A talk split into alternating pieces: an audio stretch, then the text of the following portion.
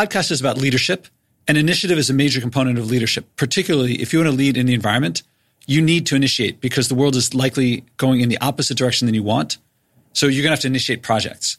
In my opinion, even more fundamental to the different components of leadership is how to learn to do those things because you can't lecture or coerce someone into learning how to take initiative or to take initiative. My next book, Initiative, comes out in a couple weeks. I wrote it based on my course, a project based course, that is to say, not lecture based or coercion based, where students consistently learn to unearth passions and to initiate projects, often saying that they didn't know that they could learn such things in school, especially in school. I wanted to give an overview of the book on the podcast. Then, in my first interview on the book with Ed Brixey, and I'll provide the link to the original interview in the in the text, he asked the perfect questions to give me a chance to give an overview of the book. So I edited those parts where I spoke about the book. Here's an overview of the book.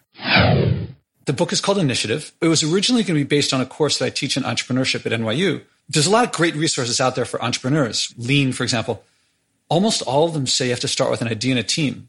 I kept having students come into my course who had no idea that they were going to start a project. And they kept creating great, great projects that they loved, despite not having an idea and a team to start with. And I looked out and saw there's just not a lot of resources out there for how to start a project, even when you don't have an idea and you don't have a team. It's to me one of the most important things to be able to do is create a meaningful project in your life that you love, which can be an entrepreneurial project. But when you make it more general like this, it could be doing something that gets you promoted, could be doing something, a project like a podcast, and things that serve others so much that they reward you back you said that it starts with that passion, but even the passion, usually people, ah, it's not that they don't have it. It's usually that it's hidden underneath various protections and fears. Because if I know what you care about, I can manipulate you, I can laugh at you, I can judge you. And so we've learned to keep that inside. And the way to get it out, I don't think is to answer HR questionnaires of like what job is perfect for you. It's an iterative process of starting small and building and building and building start with what you know just an interest of any sort. What uh, even if it ends up being a passing fancy that's what leads to great passion. If you take too big of a step there's so many ways that you can step in a direction that doesn't help. But if you take baby steps and the book is it gives you exercises it gives you baby steps man it's such a different world when that comes out from inside and you have something that you really love. Yeah i wish i could say i came up with the idea of baby steps but this style of learning has been around. If you want to play a musical instrument, you want to play sports, you always start with practicing the basics, the fundamentals. I didn't make up that concept. I just created a set of exercises that, you know, they're equivalent of playing piano scales or dribbling exercises in basketball. They're valuable for anyone. Even the greats still do them. You know, when you play music, when you play, when you act, when you play sports, it's not long before the very mechanical things that you start with it looks like magic from the outside, but it turns into authentic, genuine self expression. And you just naturally do what you want to do. Like in the middle of writing this, Kobe Bryant won an Oscar for his, his short on basketball. And I think, how's Kobe Bryant winning an Oscar? What does he know about movies? But he wrote something that was a very honest expression that when you develop these skills, you just being yourself, people want to work with you. People honor that you can speak so authentically. And that's what happens with entrepreneurs and people who start their own projects is the project becomes an extension of themselves.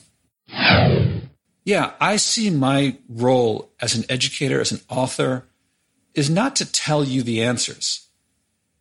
It's to give you experiences where you come up with the answers yourself. That way you really internalize it. Lecture, case study, that's how I learned in business school. It's not the worst thing in the world, but it doesn't get it viscerally, you know, in your gut.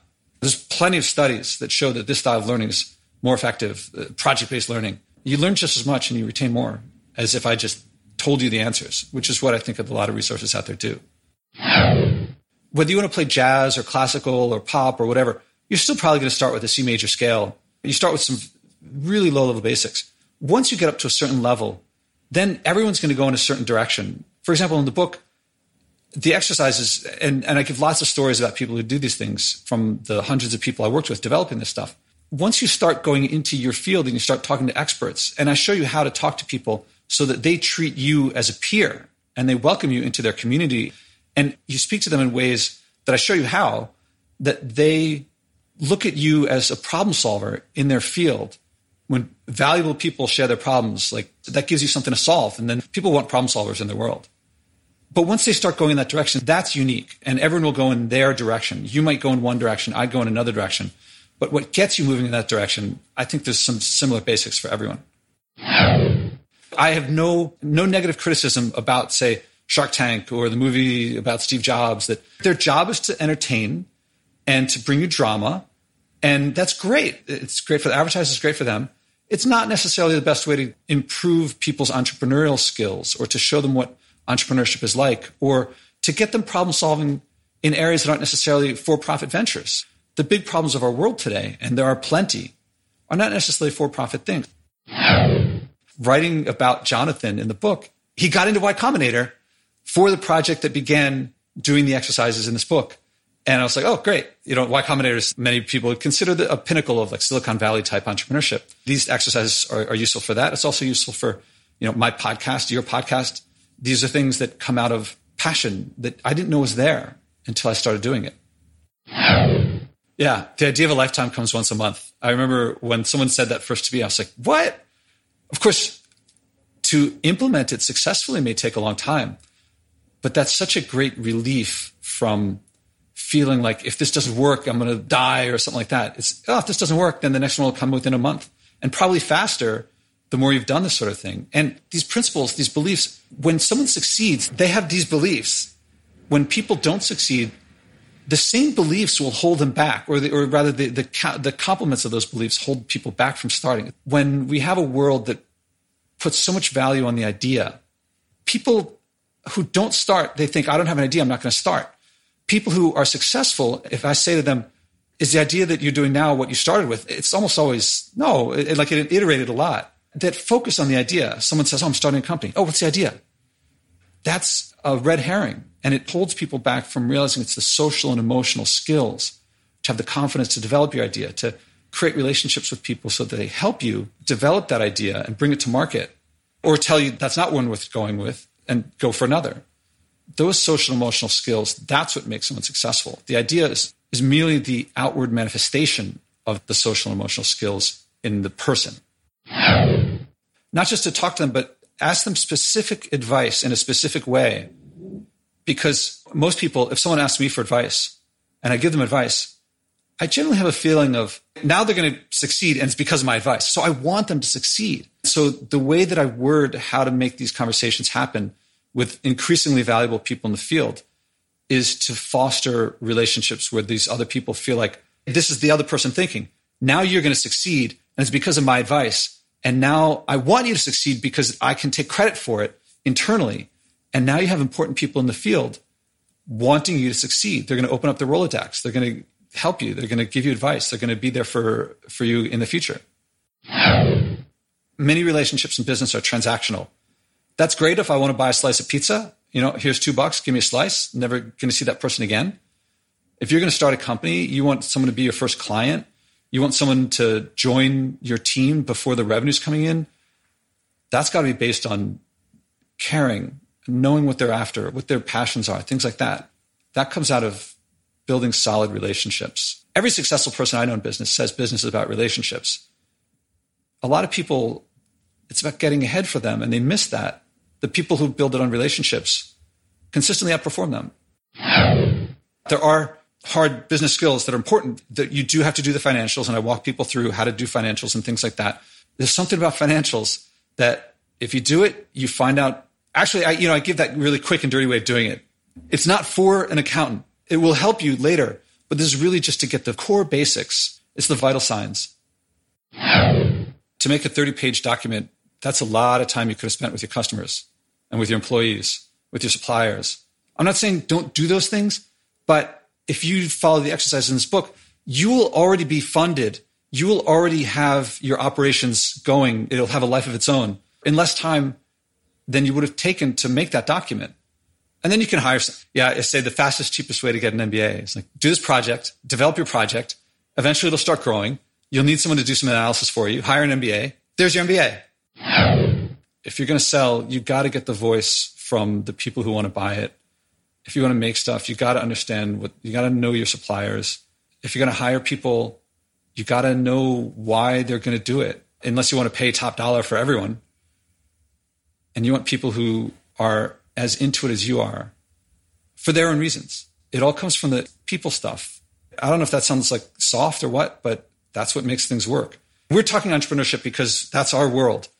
But I gave examples of lots of people who they do things that aren't necessarily for profit ventures, but are still wonderfully enriching to their lives. For students, one of them spoke at a TEDx before he graduated. One of them, she, she spoke at Harvard before she graduated. They're written up in the Wall Street Journal and Washington Post and Forbes and Inc. and TechCrunch. The stuff, it works very well in lots of different areas. When I was getting my PhD, I should have been the picture book for someone who was going to succeed because I was getting my fourth Ivy League degree in a STEM, you know, physics. And I'd built a satellite that went up into space, or, you know, at the time was about to go up into space and since then did. Everything should have been perfect for me, but I didn't have the skills in here. Entrepreneurship got me out of that hole, but I was still doing the spectacle stuff because it was the mid 90s. You know, I wanted to be in the media and stuff like that, but I didn't know how to run a business. And so when things went post 9 11, recession, everything dried up, it was a really difficult time. And I don't want people to have to go through that all the stuff that I learned was not useful for me then. I still love physics. Don't get me wrong. I, I will always love nature, but it didn't teach me how to work with people. And that's school in general. You know, I went to Columbia. The core is very, um, it's not just science, you know, it's a very liberal arts education. But it taught me, like I would read Plato and I'd learn about values, but I didn't learn my values. I would read about the Industrial Revolution, but I didn't know how to be industrious myself school useful for giving facts and figures, useful for sports, I guess, and putting something on my resume. But people don't buy stuff from you because, or they don't do business with you because you have a GPA. They do it because you help solve their problems. Then I went to business school after that, and it didn't really teach, it taught what to do, but not how to do it. And so the best things in my life, the relationships I have with people that are give and take relationships, where we depend on each other. We open up with each other and we allow each other to see our vulnerabilities. And that makes a stronger team. That was all absent from my traditional mainstream education, despite my the top schools and the top degrees. This is what was missing. And all the stuff on again, I don't begrudge people who make the spectacle of entrepreneurship. Great for them. But again, that doesn't necessarily help people who don't have an idea and don't have a team their passions are so latent and so covered up by the fears and the anxieties and the protections that they don't even know that they're there. This is for me bringing to the world what I found the best parts of life. And that's part of the reasons why I didn't put the word entrepreneurship in the title. I don't want people to get too pigeonholed into thinking that it's just about making money or just about bringing a product to market. It can be that. And if that's your passion, then this will give that to you. It can be much, much more hence my passion in this. Wow, I just really, that was really, really from the heart. But uh, thank you for bringing me to that place where I just shared that.